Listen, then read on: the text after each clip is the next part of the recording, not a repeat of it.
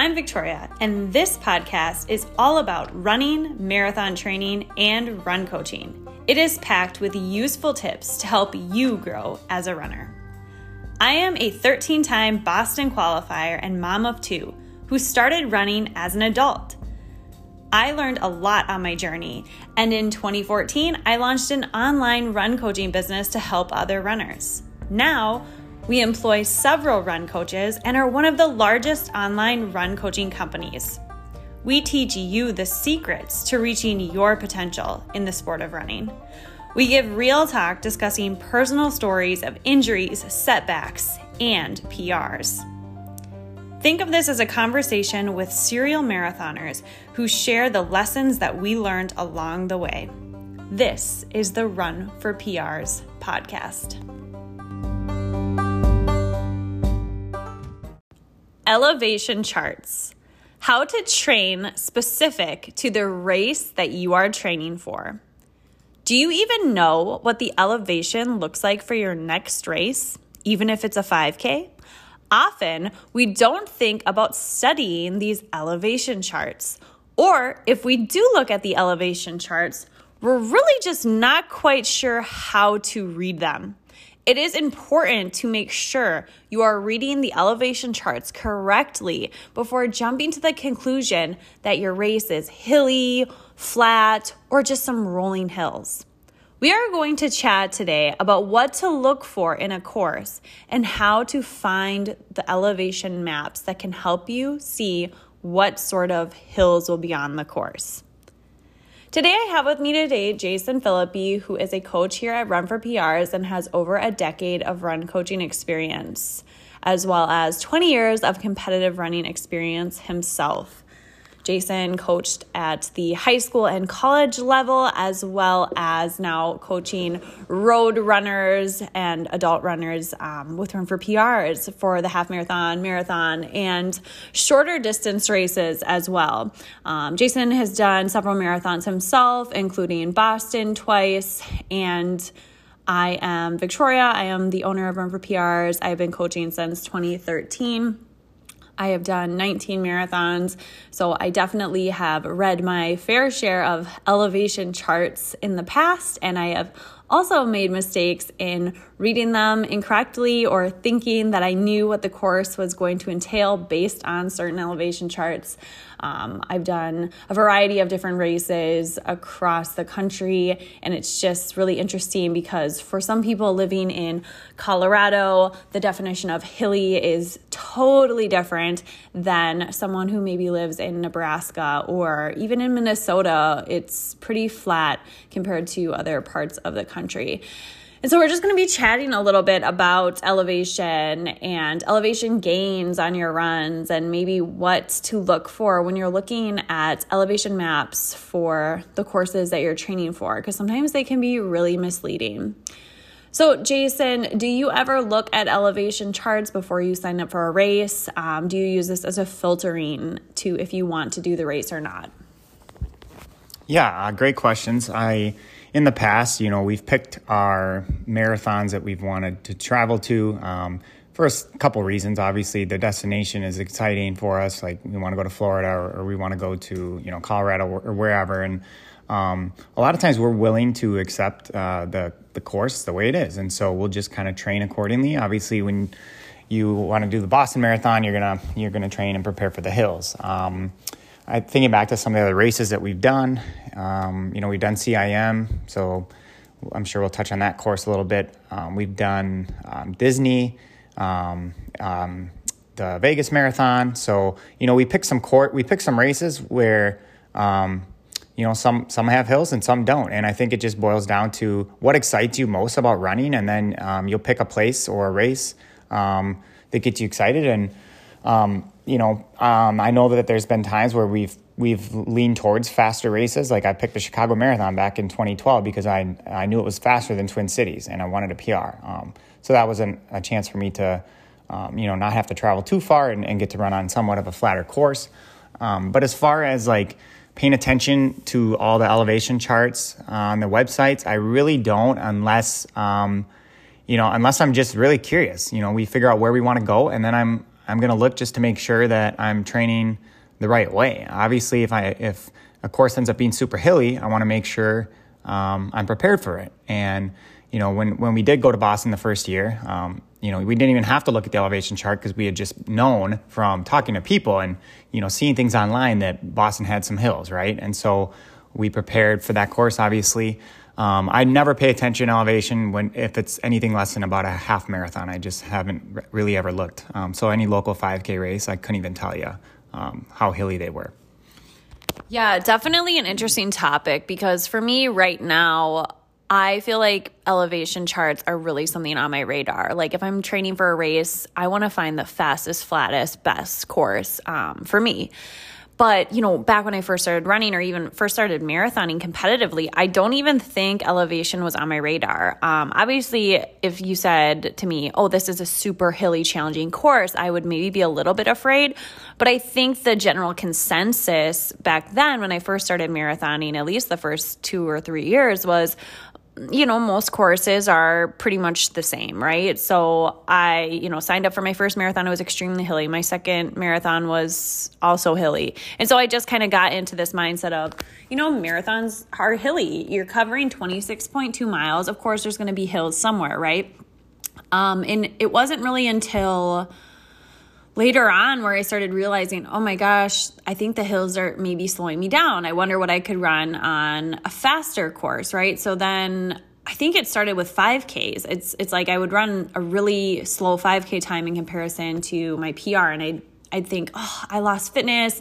And then you would maybe make a comment after the race and be like, no, it was a really hilly course. And I'm like, well, that doesn't really matter if there was one or two hills. Because sometimes it was really just one or two hills that slow down your 5K time. And I think those are the races where you really notice, okay, this did really affect my pace. So just on like a 5K course, like a hilly one we've we've ran, maybe that one in Coon Rapids, I don't know, like 2016. That was mm-hmm. a pretty hilly course. Um, like in these parks, sometimes you go into a park and it's it's very hilly and you're like oh no it's going to be a hilly course and you start driving on it and you're like shoot this is going to be super hilly. Um, so how do you navigate when it's like a 5k how do you pace and how do you figure out if your 5k before we dive into marathon stuff is going to be hilly? And how do you adjust for that? Because obviously you're not going to like pr the 5k um, if you're already really you know more towards your potential in that race on a hilly course. So, how do you figure out if it's going to be hilly? And then, what are some tips that you would give to someone? Yeah, definitely a loaded question. Um, if I'm not familiar with the course, I'm going to try to get out and warm up on it as much as possible, just so I can kind of get a feel for it. Um, and as I, if I'm unsure during the race, I'm just going to approach it normally. And then if I see a hill, I'm going to just conserve a little bit of energy, uh, depending on the, the you know the length of the hill and also the the inc- incline or the um, the steepness of the hill. So mm-hmm. I might drop my effort back, you know, ten percent or fifteen percent, um, just a little bit, eh, just not knowing what what else might happen right after that. And so. Um, yeah, the beauty with these 5Ks is that, like, you know, if some of them start and finish in the same spot, so what goes down must, or what goes up must come down at some point, right? So you have to, you, you know look forward to that and getting a chance to make up some of that lost time down the hill. Um, but those point to point races, that's where there's some uncertainty if you've never done the race before. So I think, um, you know, now I, I, I have learned to obviously get on like Map My Run or GMAP ahead of time. And if you know the course, you can map it out um, and, and kind of see what the elevation gain is. And that's kind of helpful if you're curious. Um, yeah, it depends on if the website is going to be detailed on the on there about where you know. Let's say they say there's a big hill during the third mile. Well, then you're going to kind of plan for that and prepare for that. Or let's say the the only hills in the first mile, you're going to go out more conservative to make sure you are conserving that energy. Yeah, you brought up a lot of really good points, and I think the biggest thing is doing that, you know, warm up on on the course and kind of scoping out, figuring out, okay, where are these hills located? Um, if you're not able to get that uh, that elevation map, it it would be nice to be able to just go at least starting at either the start of the I like to start at the finish and kind of go that way so I know what to expect at the end of the race because being able to visualize the end of the race and how I want to feel will give me a better idea. So I'll, I'll go out one mile and come back so I, I at least know okay this is what the last mile of the race looks like. Um, there was one time the Torchlight 5K is a really famous one um, downtown Minneapolis, and usually it's a pretty flat to downhill course, um, a great one for a 5K PR. And then they rerouted this uh, race in 2019, so the last year it was actually live. And when they did that, um, they go, "Oh yeah, it's just to go up some some hills at the end." And I was like, "Whoa, wait, it's to go up where?" And they're like, "Oh, just up a bridge." And I I knew where it was going because it was a route that I had ran so many times in the past. And I said to myself, that is not just some little bridge. I was like, that is a very steep incline followed by another very big incline. And when you're at the end of a race, so this is going to be in the last 1K of a 5K. And I was like, no, I'm going to be so gassed, you know, like I, I can't do this. So I had to replan in my head how I was going to approach the race, um, basically saying to myself the entire time I was running, okay, you need to play it conservative because that last 1K, you are going to die if you race too hard. You know, like you have to have something extra left at the end to actually finish strong. And I, I just remember um, being really conservative about it. And people were like, you know, blowing by me at the at the start of the race, and I was like, it's okay. Like I'm going to feel strong on these hills, and it was actually one of like the best finishes I think I've had in a 5K, even given the fact that there was that uphill finish, and I didn't run too far off of like where I thought my fitness was at. So I really think that while it could be scary to think, oh, it's a hilly 5K, I'm not going to PR you could also say, no, it's just I need to approach the race differently. And that's why I think the elevation gain and the hilly courses can be challenging because if you don't approach them correctly, it can be a crash and burn situation. Um, and I know, like, for past historic races, sometimes I go to a 5K, and if you pace it wrong or if you approach it wrong, you're about a minute off what you normally would be. And that's a lot in a 5K. And so things can go downhill pretty quickly if you don't pace correctly. Because what happens when you're going up a hill is that you know the effort is not equal. And so if you're too much a slave to your garmin um, that is where things can kind of get tricky. So i do think it's more of an advanced concept to learn pacing on hills. So what are some ways that you approach hills in a race? Um, you know obviously you did the torchlight 5k that year as well where there were hills at the end. Do you approach hills at the end of a race versus in the beginning of the race differently? And if so how do you know what pace to run on hills um, you know, I would say in my mind, I probably think I'm approaching it similarly, where I'm just going to um, probably slow down about 10 to 15 seconds per mile. I would say if it's a 5K. Um, you know, at the beginning of the race, it's it can be tough because you're trying to establish position and you have a ton of energy, obviously. Um, so you might be more likely not to slow down as much as you think you should, or as much as you know. So, uh, but later on in the race, I think um, yeah, I would probably say I would conserve maybe just a little bit more. But, um, you know, thinking back to that race, I knew that after we got kind of up the bridge, we got to kind of come down and it was a nice like downhill finish. So I wasn't too worried. Um, a lot of times I'll, I'll just um, try to just stick with the people that I'm around. I'll use that kind of as a, a gauge or a guide. And, um, I'll, I'll try to almost in my mind make it like a challenge where I say, okay, once we get to the top of this hill, I want to try to slowly pick it up a little so I can just pull away from this person and see if I, you know, see if I you know, can kind of take pride in the fact that I was able to conserve some more energy on this hill than they were. And so, you know, just things that you can do to take your mind off what you're actually doing when you're going up the hill. You know, obviously you're going to um, maybe just slightly shorten your stride a, a, bit, maybe a slight forward lean and just kind of have a faster cadence just to um, take off some of that extra pounding. Yeah, this is so much information. I feel like if you're someone who is so used to following the Garmin and wanting to know exactly what split you should hit at exactly each time, right?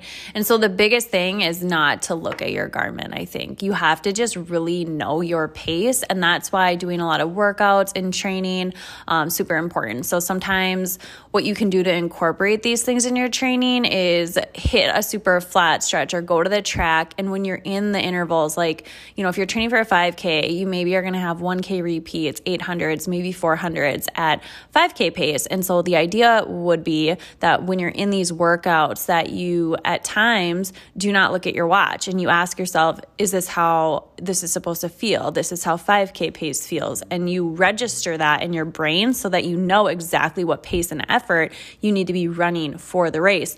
Um, and when you're doing it on a really flat surface, I feel like it's easier to learn pacing and it's easier to kind of check to make sure you're, you're in line with that. Um, and then once you feel comfortable kind of doing that on a track, like you really understand your paces, you feel comfortable, um, that's when I think it would be safe to kind of get off the track doing some, you know, speed work on rolling hills, doing some tempo runs on rolling hills and being comfortable with the fact that, you know, yeah, going uphill, you are going to slow down and going downhill, you're going to speed up. So you just have to be comfortable with the varying speeds, but knowing that the effort is the same and teaching your body how to get into those effort ranges is super key. So, starting with the track workouts and then moving on to rolling hills. You don't want to have like the track workouts be your clutch forever. Um, it is really important to get out on rolling hills and do workouts on rolling hills for that reason because you're training for these specific races. So, unless you're living in a state like Florida or Texas and you plan to never run outside of your state and you never plan to run any races that have any hills at all, then you can probably ignore this. But, you know, from the majority of us, we're training for races that are going to have some hills. So it is really important to incorporate hills into your training. And we've made the mistake in the past where we we travel to um, different locations. I think the LA Marathon was the one that really got us. we thought that the LA Marathon was going to be a fast course, and I think that it can be a fast course if you're in shape for it and you train correctly for it. Um, the last couple of miles are very, very downhill, but there are a lot of rolling hills and some uphills um, in the race as well. So if you're going there thinking that it's just going to be relatively flat and then like a downhill finish, you are wrong, you know? So this is when we're gonna, gonna get into how to read an elevation map and maybe how to incorporate um, hills into your training for like the longer races, especially when you're coming from an area that doesn't have a lot of hills like we are here in Minnesota when we go out to, you know, Boston or LA or, you know, even Colorado. So, yeah, Jason, when it comes to reading these elevation maps, I know you're probably familiar with going online. What, how do you pull up an elevation map? What do you look for? Um, what are like the key things that you look at when you just glance at it to know, okay, this is a race that could be fast versus not? Yeah, most websites, especially if it's a half or a full, are going to have a course map on there with the elevation profile. And, um, you know, th- there's a couple different ways you can read it. Um, obviously, you know, you don't want to just look at the curve because um, just because you see something that's really curvy doesn't always mean that it's going to be full of like rolling hills like you might think. It you have to look at more the the axis. Um, so look at like you know, here's an example. We have, yeah, oh, the Chicago Marathon. She's showing me one right now. Looks like a roller coaster um, because on the axis it's got 50, it's got 590 feet and then it's got 600 feet. So there's only 10 feet difference. Um, whereas other races might have like 100 feet in between or even like 200 feet in between. So it might say it might be like 400, 600, 800. And you know, obviously if you see a spike from 400 up to 800, that's going to be a huge that's going to be hilly. So it's really about what is the axis, how close are those numbers together? Um, and you know, sometimes yeah, sometimes these profiles can look they can make a hilly course look flat and vice versa they can make a flat course look hilly and so don't be fooled by that um, that's where you know it's there's also a lot of um, reviews out there for especially marathons that have been going on for a long time. So you can read the reviews. I found those to be very helpful. People will get very descriptive. They'll tell you exactly like where the biggest hills are on the course. Um, and that's something i wish we would have done for la because i would have learned like that there's there's a huge giant hill um, at mile four and then there's a huge downhill drop at like mile 15 and so those are the things that i want to know about. Um, if you look at the elevation profile, she's showing me California International. I'll let her speak to that. Yeah, and there's just so many different like the axis is very important to look at when you're trying to decode these these races. Sometimes looking at an axis that has 100 feet in between is is great. It'll show you, you know, how hilly it is in relation to 100 feet, right? Um, but other times it's better to kind of zoom in. Maybe you need something where it's it's going to go by 50 feet, right? So California International Marathon, when you look up the elevation chart for that on Find My Marathon, it literally looks like it is just a slippery slope downhill. Um, it's a super fast course. That's what it looks like when I look at it. But then if I pull up an elevation chart that goes by 50s on the the axis by 50 feet, you can start to kind of see, oh, actually, it's a lot of rolling hills with a net downhill. So kind of like the Boston Marathon, um, there are a lot of hills on that course. And in when you look at the first elevation profile, it doesn't really show you that. So I think it's really important to look at multiple different elevation maps. So don't just like find one and be like, "Oh, this one looks great." Um, do your research and really look at different different ways that they're being um, shown through different, you know, okay, 50 feet versus 100 feet on the axis versus like 10 feet. Because then you can really see how many hills there are,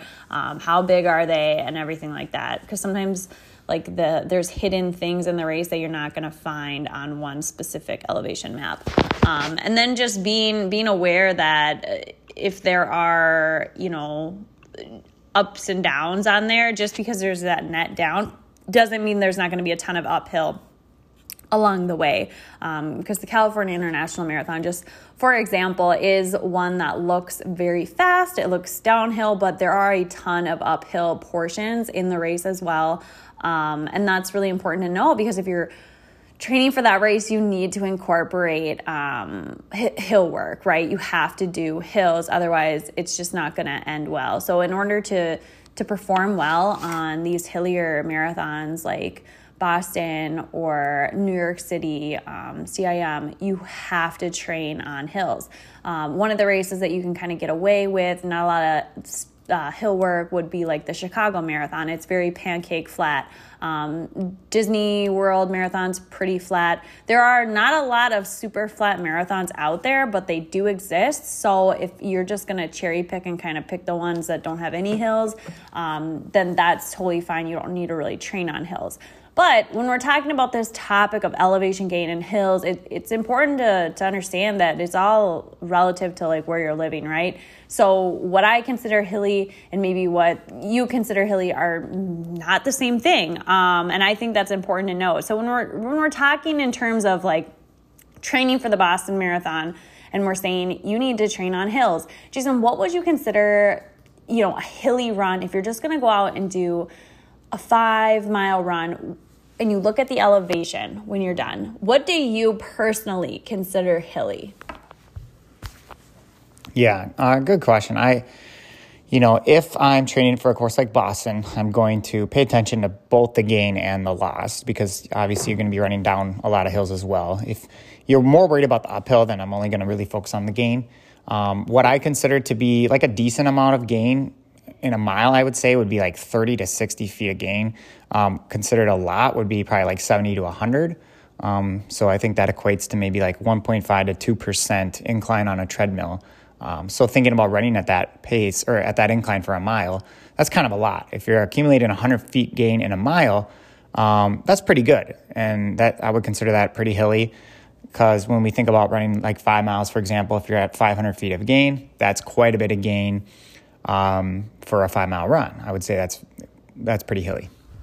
Right. Yeah, and I think another thing that's important to note is hills outside versus hills on the treadmill are kind of two different beasts, right? So usually on the treadmill, if you're just gonna like set it to 1.5 and go, um, that's completely different than if you're going outside and you're running five miles with uh, what like about a 400 or 300 foot gain. It's the same elevation climbing, but usually if you're outside, you're also going to get a lot of those downhills. And so your elevation, like the net between the downhill and the uphill, is going to be like 700 foot difference. And so when you're going up hills outside, when you have that downhill counter, you're actually going up steeper hills than you are on the treadmill. So if you just like set it and go on the treadmill at 1.5, it's just not working the muscles in the same way as running outside on rolling hills. So, what I recommend people do if they don't have access to hills outside or if they're stuck on the treadmill inside for easy miles is really varying that incline. So, maybe you're at 0% for for 2 minutes and then you knock it up to like 3% for a minute and you slowly gradually get to that 3%. It's like you have to simulate you would be running outside, right? So, a typical hill outside would maybe last two minutes and you would kind of start it lower and it would peak maybe around five six percent on the treadmill and then it would come back down um, once you reach the peak of that hill.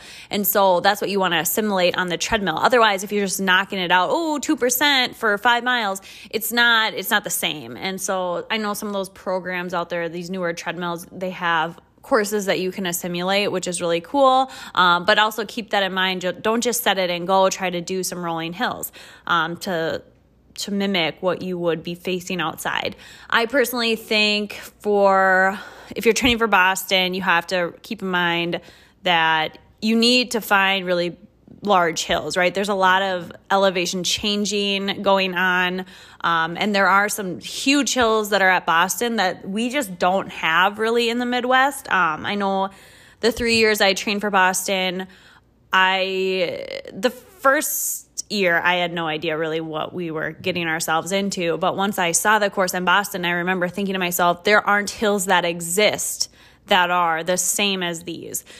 So it really puts things in perspective where we're living in Minnesota. There's just not as many hills as other parts of the country. So you really have to be intentional about seeking them out.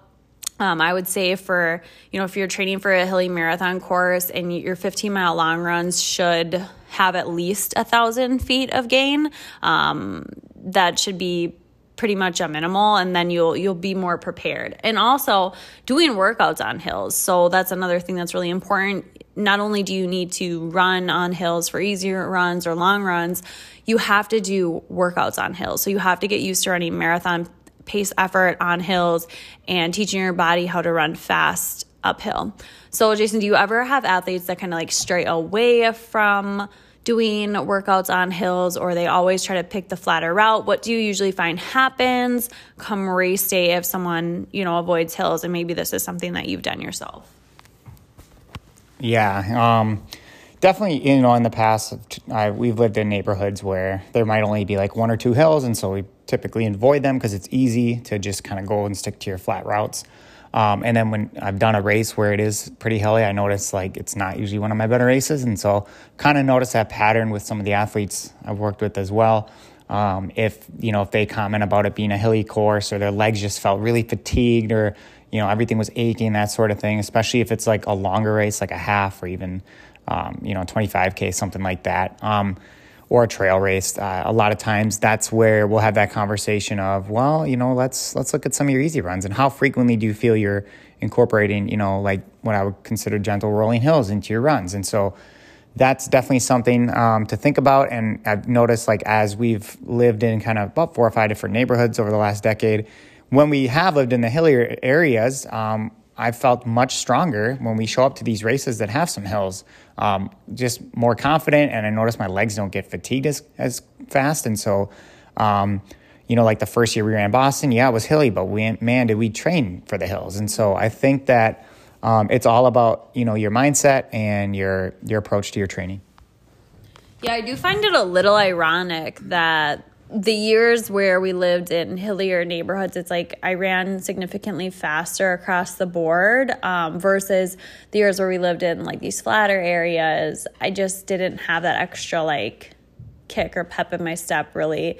Um, and so I do think the hills do help you. So if you're someone who lives in a hillier area, or if you're someone who used to be like me, where I would like avoid hills like the plague because I don't like to see, you know, my pace slow down or if it's on Strava, you know what I mean? Like those sort of things. It's not good to avoid hills um, in general. It's it's nice to incorporate them into training so that you are prepared for all sorts of courses and even if you train on hilly terrain and your race is flat, you're actually going to be stronger when it comes to that course and you're going to be able to run um, faster. So, in terms of, you know, these downhill races that are really popular now, and it's actually funny because with the the quarantine and all that stuff, a, a, lot of races have been getting canceled. You know, the major marathons, like there was no Boston, there was no New York City. Um, there weren't really a lot of hilly races. There was no Twin Cities.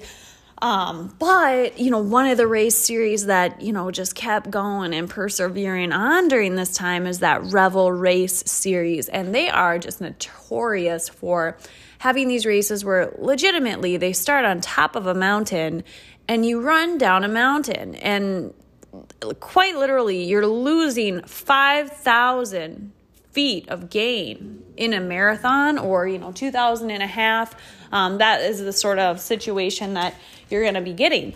And that's a lot right? So if you're trying to compare so i know runners love to compare or they like to post their prs in their profile on instagram. You know they like to share their prs like sometimes you meet a runner you're like what's your pr right? So you you're comparing or i don't even know why that's a question right? It's kind of dumb but I guess the question here is do these downhill races count for marathon PRs, half marathon PRs? What is your stance on things there? Yeah, uh, I definitely, you know, I, I definitely think that there's there's some debate around this, but I think that if you run a um, a certain time on a certified course, that you should be able to count it as your PR. Now, whether or not that that is an outlier compared to the rest of your performances, and you want to like share that with people, that's up to you. Uh, you know, an honest, humble runner, I think, would do that, especially in conversations with people. They might say, "Oh yeah, I ran."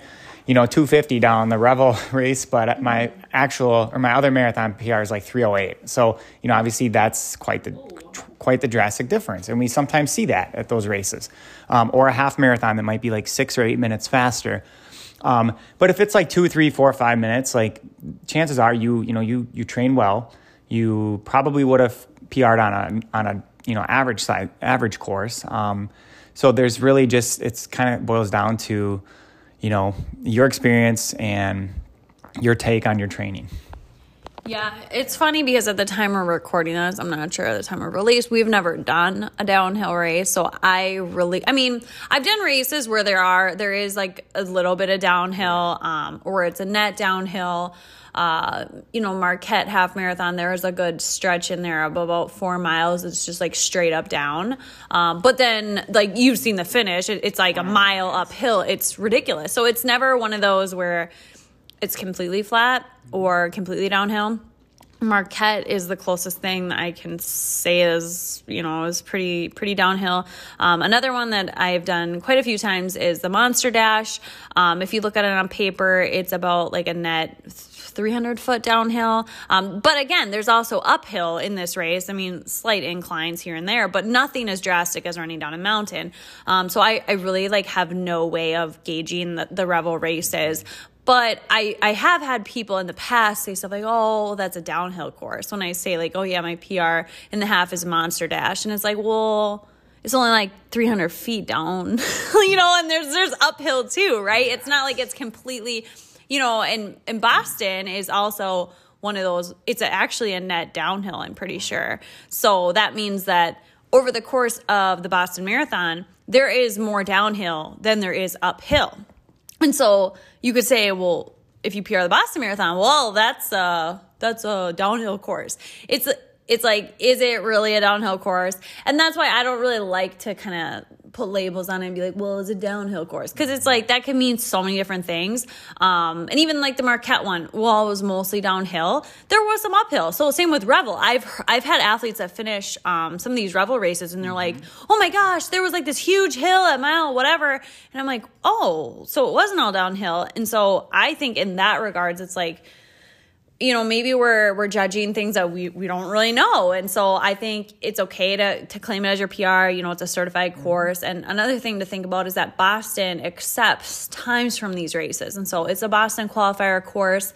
Um, i've i've had a lot of athletes tell me that they are quite challenging. Even you know veteran marathons or half marathoners they go out there and they're like whoo that was really hard. There were some uphill. Um, and it, it does really trash your legs running downhill. Not everyone is a great downhill runner. I think some runners really have that as a strength. If they have really strong quads, um, they can just fly down a hill. Whereas other people, I think, Jason, you're one of them, you don't really perform like that much better if it's downhill. You're someone who can run really well on hills. So I think it's just depends on the athlete and I still obviously you're still doing it, right? You're still out there, you're still running um, those sort of things. So it's hard for me to to really say, but I do think you know obviously they're they're fast courses to do if you're running downhill, but I don't think it means you have to like put an asterisk by yeah. you know your your performances or whatever it may be. Um, so Jason, is that something that you look for when you are training for a race? Do you ever uh, you know what would you ever consider a PR at a downhill race, or is that something that you are like you wouldn't do a, a downhill race when you're in shape because you, you would want to be able to do it on a flat course, or how do you feel about it? No, I mean I would definitely consider going to one. Um, you know, when we think about most of these downhill races, they're in pretty um, pretty areas, right? Pretty picturesque. You're running down mountains, or you're in Utah, or you're in Oregon, you're in Colorado, and so um, they're very scenic, and I think that's what attracts a lot of people there. And there's, you know, there's things to do in these areas too, so you can make it a des- great destination. Um, I would definitely give it a give it a go. And um, we tried to do one a few years back, the Revel Rockies, that ended up getting canceled. Um, and you know, I, I wouldn't really care about if I did PR and you know whether or not I'm going to talk about that and brag about that. Like I'm just going for the experience. Um, you know, I yeah, I definitely um, I want to do one just to kind of see what it's like because, like you mentioned, you have to be fit if you're going to run a PR on a course like that because it does load your your leg muscles differently, right? Like your quads are going to take a beating, and so if you haven't even prepared for those downhills at all, um, you you very well could have a blow up race on a course like that. And so I think it's very important to uh, prepare for the course that you're running on, no matter the elevation change. Um, and it would be a fun thing to train for and to go see what it's like. Yeah, definitely. I, I agree. Um, something definitely I want to do on my bucket list. And now all these Revel races are are going on, and not a lot of other races are. So it, it's something that's attracting a lot of people. I think, especially just due to the area and you know the timing of everything. And i know they kind of upped some of the prices of of their races lately just because they're some of the only events that are going on and yeah they're they're quite quite spendy compared to what it used to be. But I think one of the best things you can do um, for elevation, if you're someone who is being really particular about um, the type of, of course that you want to run. Let's say you really want a downhill course or a pancake flat.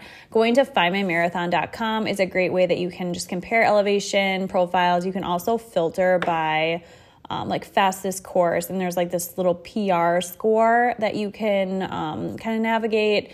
Uh, you can filter by month and all these things. So I know that some of these races aren't really happening, but it gives you an idea for you know future and planning your race schedule maybe even into next year um, those sort of things and i'm someone that's very selective with the types of races that i'm willing to do because you know if you're traveling to these places it's important to you know, it's an investment, right? Like you're spending a lot of time on your training for months and months. You're spending time on um, you know, traveling there to do the race. So you want to make sure that it's going to be in line with what you're expecting and the type of experience you want to have. So I'm someone where I don't really want to travel to a hilly race because I don't really want to train for a hilly race, first of all. And second of all, I don't want to have like a bad experience. I want to, um, you know, go for a fast time and that sort of thing. And that's totally okay. And I think um, it's important to kind of talk about those things because that's how you can really get the fastest possible time is if you are